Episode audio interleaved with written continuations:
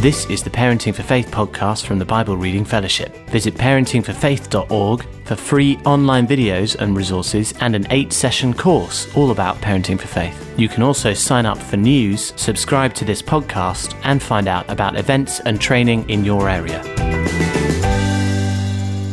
Hello and welcome to the Parenting for Faith podcast. My name's Anna Hawkin. I'm your host and the ministry lead here at Parenting for Faith. Uh, this is episode six of season four, and we're going to be chatting today to Richard Shorter, the non-perfect dad. Love him already. Um, about playing sport, kids playing sport, uh, success and failure, how we equip them well for that. So that's something really to look forward to. If you are listening to this on the day that it comes out, on the eighteenth of October, uh, then you can listen to our Facebook Live for parents and carers tonight on handling Halloween. As usual, it's age specific. So eight o'clock if you've got under fives, eight thirty for five to elevens, and nine o'clock uh, if you've got preteens or teenagers. If you can't join us tonight, feel free to send any questions in advance. Um, and we are going to produce that as a special podcast, a bonus podcast episode for half term. So if you'd like to listen and catch up, uh, you'll be able to do it. If you make sure that you are subscribed to the Parenting for Faith podcast, uh, that'll make sure that it pops onto your phone or wherever else you listen to podcasts. But today, this week is very, very exciting because we have a new book to launch. This Friday, the twenty-first of October, Parenting Teens for a Life of Faith will be available to buy. Uh, so this is Rachel Turner's latest book. I was going to tell you which one. We're on about ten or eleven uh, that she's written now. And this is just going to be such a useful um, extra book to have to your collection, whether you've got teenagers now or you're looking a little bit down the track wanting to get ready for that. It's all the key tools, all the things that you know and love about Parenting for Faith already, but specifically applied to teenagers and preteens, thinking about what this looks like for them. There's a bit on um, the teenage brain and how that works. And it goes into a lot more detail about how to give them um, a sense of purpose and give them confidence. So you really want to get a hold of that. We'll post a link in the show notes. Uh, we know loads of you have been asking for that and are really desperate to know when it's ready. So it is this Friday, the twenty-first of October. And then a little bit further down the track, we have got the Big Give coming up. Now, you may or may not have heard of the Big Give. It's um, an initiative that runs Uh, before Christmas, so from the twenty-ninth of November to the sixth of December. And during this crucial week, every donation will have twice its value. You can double your money. So many of you know at Parenting for Faith, we're a ministry that entirely runs um, on your generosity, on your donations. And for this one week only, we've got an amazing opportunity that everything that you give will be doubled. So you give us a tenner, we get twenty quid. I know I'm spelling it out now, but I'm, I'm not great at maths. It is exciting and it's kind of unbelievable. And it will make a massive difference to what we're able to do going forward. Um, I mentioned that Parenting Teens book. We would love to create a course to go with it that people can download or run as a church or do on their own. We know there's a need for that, um, but we need to raise the funds to do it.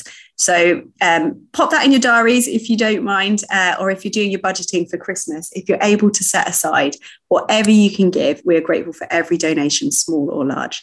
Um, but just a little heads up that that's coming down the track. And I will remind you a little bit nearer the time. Uh, but for now, let's hand over to Becky and Richard. Hi, it's Becky here from the Parenting for Faith team, and I'm here with Richard Shorter, who goes by the nom de plume, the non-perfect dad. So I was wondering, Richard, if you could tell us all about that. Hello, Becky. It's great to join you. Um, well, the, the the short story is I was a church minister working in a needy area, needed to start a bivocational bit of income. I'd done lots of parenting work with the local authority as our church, wanted to start a parenting coaching business, parenting mm-hmm. consultancy for local authorities, started the business, wondered what to call myself, looked at all my competition and all the parenting uh, coaches and gurus out there, and they all had all of their websites such brilliant photos of them and their children looking pristine and perfect, and I just thought, I, that is not me. I would have to bribe my kids with a mountain of ice cream and chocolate to sit anywhere for a good photo. So I just I just thought I'd be honest and just call myself the non-perfect dad, because I just think, who wants an obnoxious parenting coach with a perfect looking family saying, yeah, let me tell you how to raise your kids? So yeah, hence non-perfect dad. And it does mean when my kids say to me, you're a rubbish dad, how can you be a parenting coach? I'm like, well, look what it says on the website. I haven't lied to anybody. Yeah. So Yeah, no lies. But your specialism, well, we've invited you here today to talk about sport. Mm, yes. So one of my big passions, I know it's equally one of yours. And I, my first question is, what does God think about sport? Well, I, one of my favourite videos is of dolphins surfing and playing in the surf in South Africa. And just that playfulness. And we've had two dogs over the time and their playfulness. And I think when you look at creation, there's just tons of playfulness. Play for play's sake, not just uh, for anything else other than just that adrenaline buzz of play. And, and so I think sport is part of our creative nature, part of part yeah, of yeah. The, the world's creative nature, but I think sport is part of our creative nature, that we um we were designed for play. And as human beings, we like processes, systems and laws and rules, and so we've mm-hmm. kind of systemized that into a bunch of different sports that different people get excited about. Um but yeah, I, I don't think I think God loves playfulness, and so I think sport is a is a direct reflection of that. Well, personally, I'm really hoping that when we get to heaven, I'll be able to play netball again, just saying. I really like, like a big netball court in the middle. Um, so another, we often hear, um, one of the things we want to encourage our kids, like, you're a Christian kid, you're in this sporting environment that's, you know, not overtly Christian, not particularly anything, but you are a Christian. You know, sometimes you hear stuff about being role models, you're a Christian, this is, how do you be a Christian in sport? What's that look like? That's a great question, because I think that it's actually not that easy to answer, because, I, I, you know, at early level when they're young and they're getting involved, you'd want to talk about being a good sport. You'd want to mm-hmm. talk about um, being fair. You'd want to talk about being respectful to the opposition and the officials. You'd want to talk about doing your best and using your God, being a good steward of your God, God-given talents. And I think that's okay when they're getting into sport. As they get better at sport, I think that yeah. that actually becomes trickier, because sport at the top level has a selfishness nature to it. There are grey areas of rules that are to be explored. Um, and so, you know, non-perfect dad now, sorry to kind of name drop, but now has this bonkers privilege of working in professional sports environments like Manchester City and England cricket and England rugby. And so I, I have the privilege of working with parents and young people in those pathways, and I will bump into Christians in that pathway, because I say to people, I'm still a church minister, and um, and yes, that's where the kind of grayer questions are at. How do you, how does your character and following of Jesus match up with um, the challenges of sport? I I still think by being a good sport, I, I still think by being coachable, I still think by having bucket loads of integrity, um, and I, mm. and I still think by surrounding yourself with good people um, to enable you to bring the best out of yourself.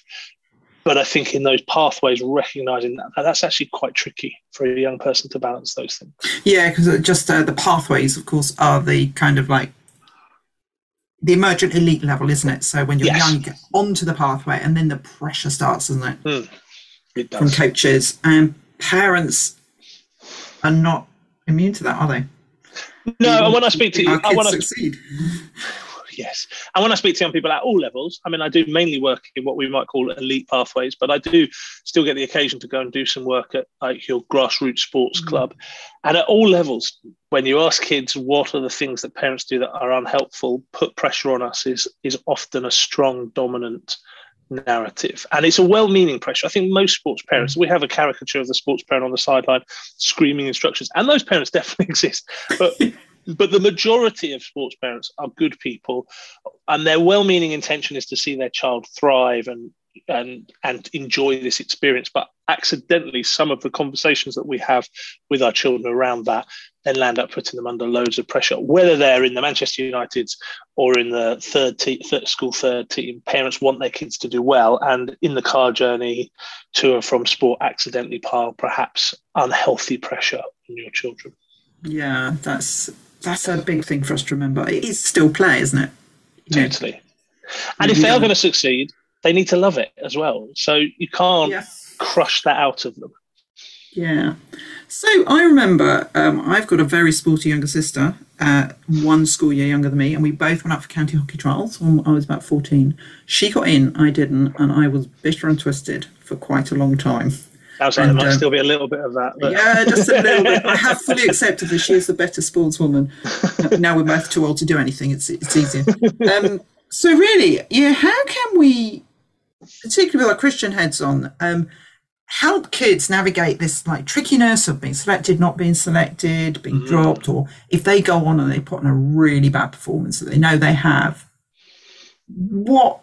How can we navigate that well with them? How, because what we want them to do is learn from that and, and to learn who God is in that. And well, I think if I was talking to like kind of a standard audience, I would say that I think sport offers kids some of the best feedback on where they're at as human beings. That okay. sport, sport, the that that competitive element of a game means that you you learn a lot about yourself. You, yeah. you you're failing. Um, especially if it's an individual sport or a time sport, you're failing, you're having to deal with teammates, you're having to deal with a coach, you're often having to deal with adults whose emotions aren't equal because adults get excited, I think unhelpfully at times, but or unhelpfully a lot of times, but you're having, so, so sport gives you really a huge chunk of feedback as to how you're yeah. doing as a human being. And some of that's really encouraging and some of that's a bit challenging, and the beauty of sport is you get to redo it all a week again later, so it's not like your end of school end of year tests or whatever where you've been studying for a subject all along and then you you have the big one that lets you know how you're doing. Actually, sport offers a very intense feedback on how you're doing at life, really, because it's yeah. so full of such complex relationships, and it obviously gives you feedback on how you're doing on that specific sport, but but a lot of what you're experiencing mirrors that. And so as Christians, I would say actually it gives you a little bit of feedback on your discipleship as well, mm-hmm. and and how you're doing as a person and how your character is forming and where your character strengths are ter- being turned up too noisily, where you need to kind of get a bit more confident, um, and And so certainly for my own children in their sporting journey, I've loved what sports taught them about themselves, but I love the opportunities to talk about what it is to be a Christian in life and how sport actually offers the best feedback. And as someone who's done youth work his entire life, it's often the game of Ultimate Frisbee at youth group, you start to see the cracks in young people. You'll see the young person storm off and you're like, ah, there's something going on this week, because they're not, you know, when you're sitting down calm and quiet or doing a church service, you can't tell that. But yeah. you get the kids play sport and all of a sudden you'll start to see stuff express itself in their behavior that maybe was different last week or different to a month ago, that you can kind of say, that's brilliant, I've noticed this, or are you all right, what's going on? And, that, and actually yeah. gives you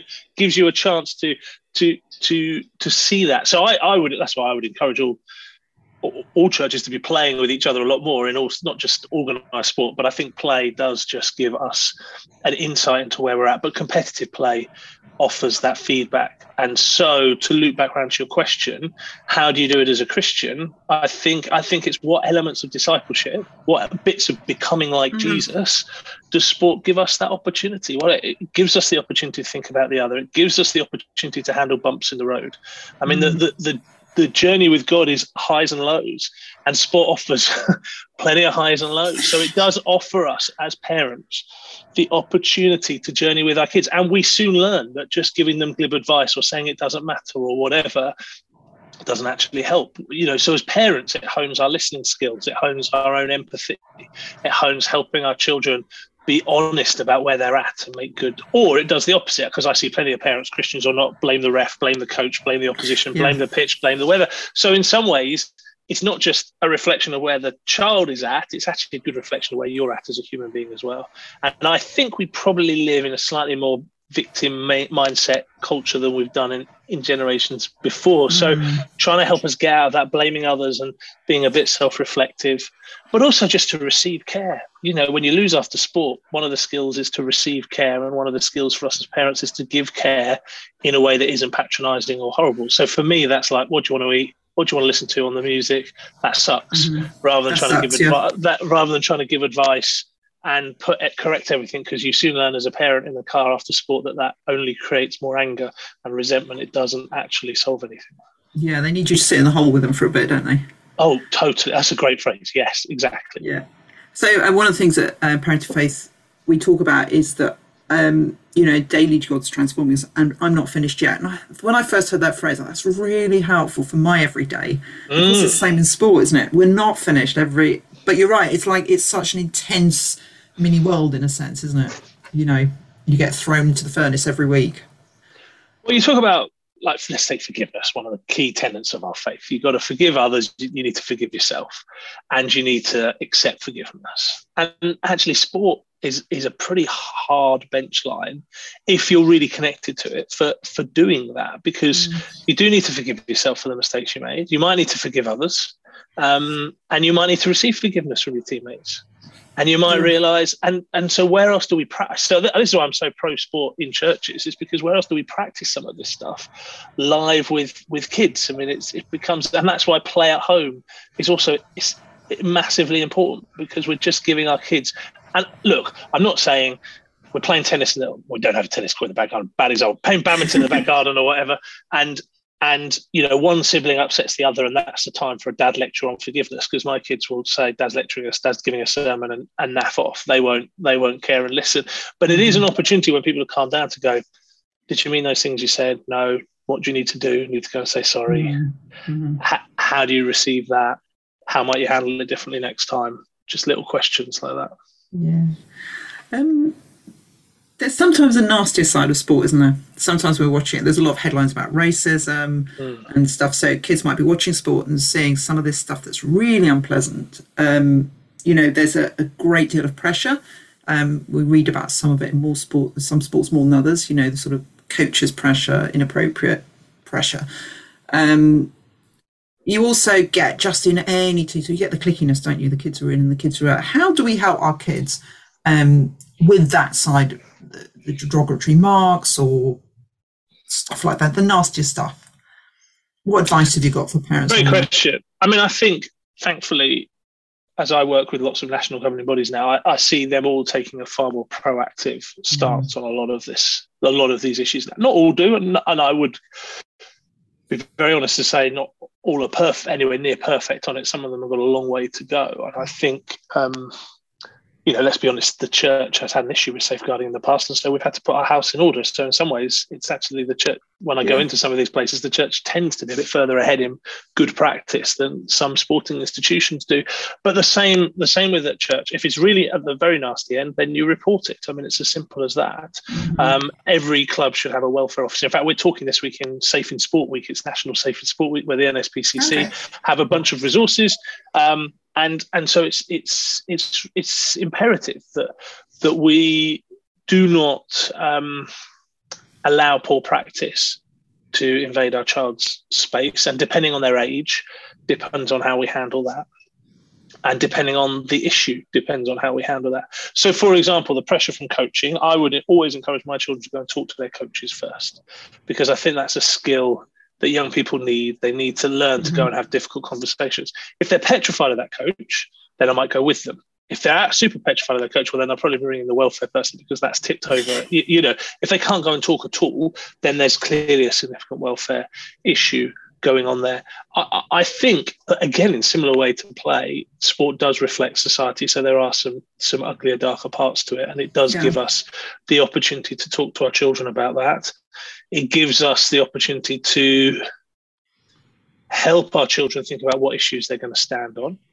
Um, yeah. You know, particularly, uh, I would say in the last five years, we've seen a significant change in both the profile of kicking racism out of sport and the number of campaigns. Um, and we've seen a, a, a massive increase in the profile of women's sport.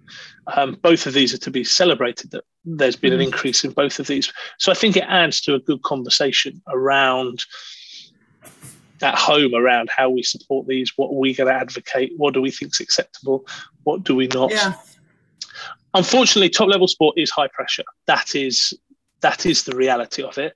And sporting pathways are getting young people ready to take part in high-pressure environments. So um, Newcastle Falcons, who I've done a bit of work with, they will get their academy kickers to come out at half-time when the stadium's full and practice kicking in front of a full stadium. So wow. then they're ex- it's great fun, but they're also starting to experience pressure yeah. and a crowd cheering at them and cheering them on.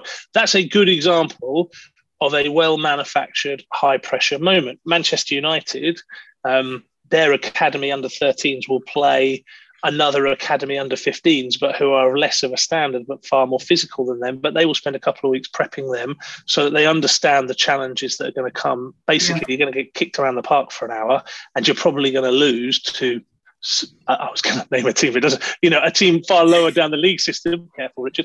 A team far lower down the league system. But that is deliberate pressure structure. And I think that part of me as a dad wants to welcome that. I want to see my kids put under pressure, and I want to see that pressure coached into our children. The challenge is if it's, if it's that kind of old school sergeant major, run one hundred laps, do as I say, don't question yeah. it, don't challenge it, and it's not supported. So those two examples are I've given you there are very highly supported examples of kids being put under pressure in a healthy way. We're going to challenge you. This is what it's going to look like. This is mm-hmm. probably what it's going to feel like. And this is how we're going to support you afterwards. Um, so, so I don't think we need to be afraid of that pressure, particularly if children are good at their sport. And let's remember the percentage who make it in any sport is, is minute, yeah. very, very tiny. But um, I I just think that's an excellent opportunity. But two of my children have been in a pretty decent level in their sports. And yes, it's high pressure, but I just talk to them about who's the best coach and why. What are you learning? Mm-hmm. Go and get as much from these experiences as possible. Go and make as many friends in these experiences as possible.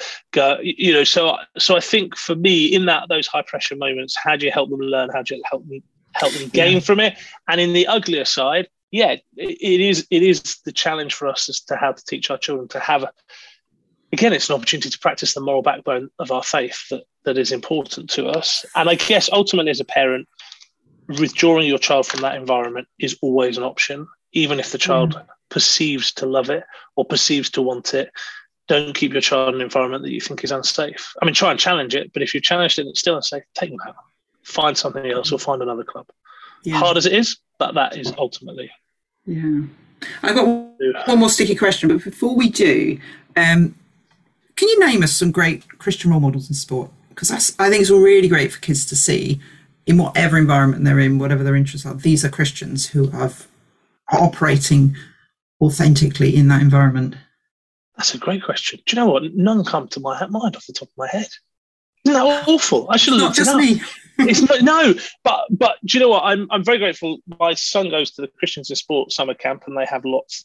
Uh, that are given okay. examples of there, and I would love to give them a plug because for the, for those kids who are involved in sport and church, my son has certainly loved their summer camps. So they run camps for every ability? They they, uh, they run camps for if your child is representing the school and up, basically. Oh. So so so so they're a reasonable standard. They're not beginners, but they're a reasonable standard. They run them all over the country. They're residential summer camps. They they have really good, clear Christian messages in the evenings, but they offer that, and they will talk about lots of good um, Christian role models in that context. Um, that's awful that I don't know any off the top of my head, isn't it? You've got no, me there. That's going to be my homework from this that's podcast. That's your homework, but actually, is to go they, and look, look at some. For Christians in sport is really helpful, I think. Yes, you know? yes, and they they have lots of good testimonies. Um, Jason Robinson was. was the one that I grew up. He doesn't play anymore, but when I grew up, he was, you know, he was active in his church. Fienga Twiglamala, two rugby players, and they were, they were both. And also, there is an Australian high jumper who has just broken the world record. I think she won Commonwealth game gold. She had, gave a brilliant testimony about her faith and the challenges of her faith. Um, so that's I can't remember her name. I'm rubbish with names. Sorry. Everyone, we can Google her. It's like we can Google her. Enough clues that, that you can. Because her her testimony around that competition was superb, absolutely superb. Okay, the final question. It's the one we all want to know the answer to. Sunday sport, shall we or shan't we?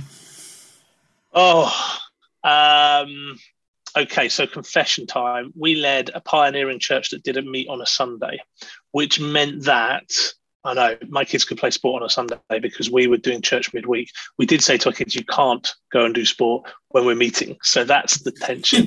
now, I've now moved, I'm now a minister at Upminster Baptist Church. We are back to doing churches on Sunday.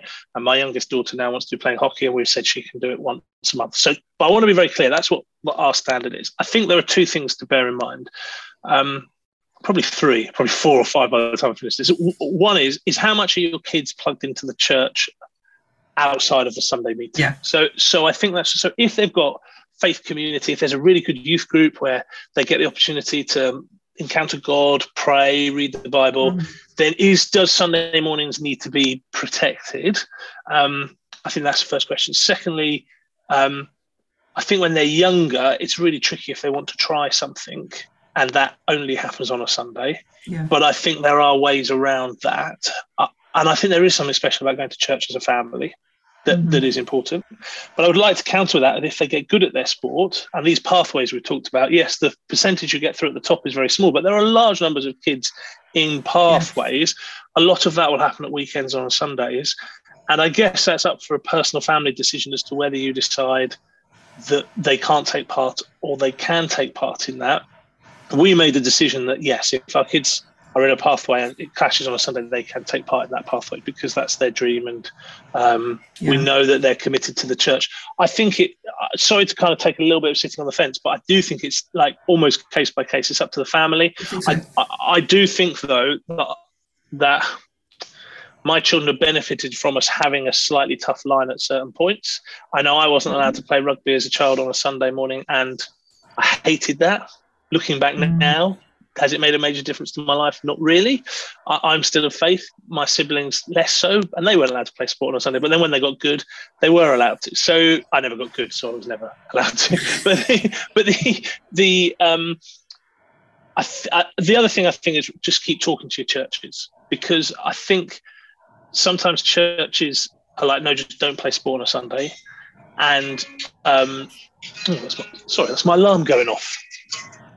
Um, some, uh, sorry, what was I saying? So some churches are very anti-sport on a Sunday. That's fine. That's that can be their theological reasoning. Um, but ke- but I think whether that's your reasoning or not, keeping an open conversation with those families is ha- what are you going to do? And then if you're a church leader listening to this, I would say get creative. We have Uh, a Cubs, Beavers and Scouts group connected to our church. They come to our all-age services. But we know loads of parents say, oh, it's football, football, football on a Sunday yeah. morning. So we are now starting next Sunday. We have got um, uh, a service. It would be Harvest, but this probably will go out after it, won't it? But it's, you know, Harvest Sunday. We, we're doing it at four o'clock in the afternoon to try and catch some sporting families. Yeah. I know of a church um, down in Sevenoaks that run a Sunday afternoon sports service. So it is for families who have been to sport in the morning, and they run that in the afternoon, and they get forty, mm-hmm. fifty uh, people along who wouldn't normally come to church, but who who kind of, who wouldn't normally come to church anyway, but they've started joining this. So I think there are creative ways of kind of managing that tension. I think ultimately it's up to each family. I would say to the parents, if you're not then going to church as a result, how do you keep your own faith going? How do you yeah. plug into, yeah. what are you plugging into that's good for you? Because that's when the drift happens. If you and your kids aren't going anymore, then what is your, what is yeah. the anchoring into the story would be my advice. But I think that's really subjective. I want to hold that very lightly, Becky. I, I wouldn't say that. And like I say, we were able to cheat for for for a long time because of the way we did church. Now we're back to doing church in a more traditional structure. We're having to be a bit more mindful of that challenge. Yeah, but we, you know, we like to say uh, every family's unique. Yes. And you know your own kids. I have a little confession that when my daughter was seven, she decided to play rugby, which is on a Sunday, exactly the same time as church. And I'm like, you can go, because I knew full well when it got to November and it was wet and muddy, she wouldn't want to. So, absolutely true. The first really freezing cold Sunday morning, she came back and said, I don't want to do this anymore. Yeah. So, but uh, I'm not sure it would be something she loved. I think it would have been a different conversation. So, yeah. yeah but Richard, it is, it's been it is tricky. Good talking to you. It's been really Thank good. You. I, I could do sport all day. I could talk sport all day, but um, I don't think our listeners are going to want to listen to me all day. So thank you very much. It's been great talking to you. Thank you very much.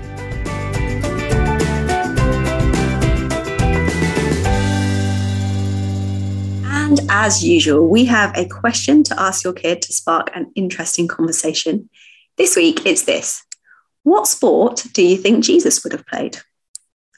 Ask your kids, have a great conversation, uh, have a wonderful half term if that's a thing in your life. And we will be back with episode seven after half term. Bye.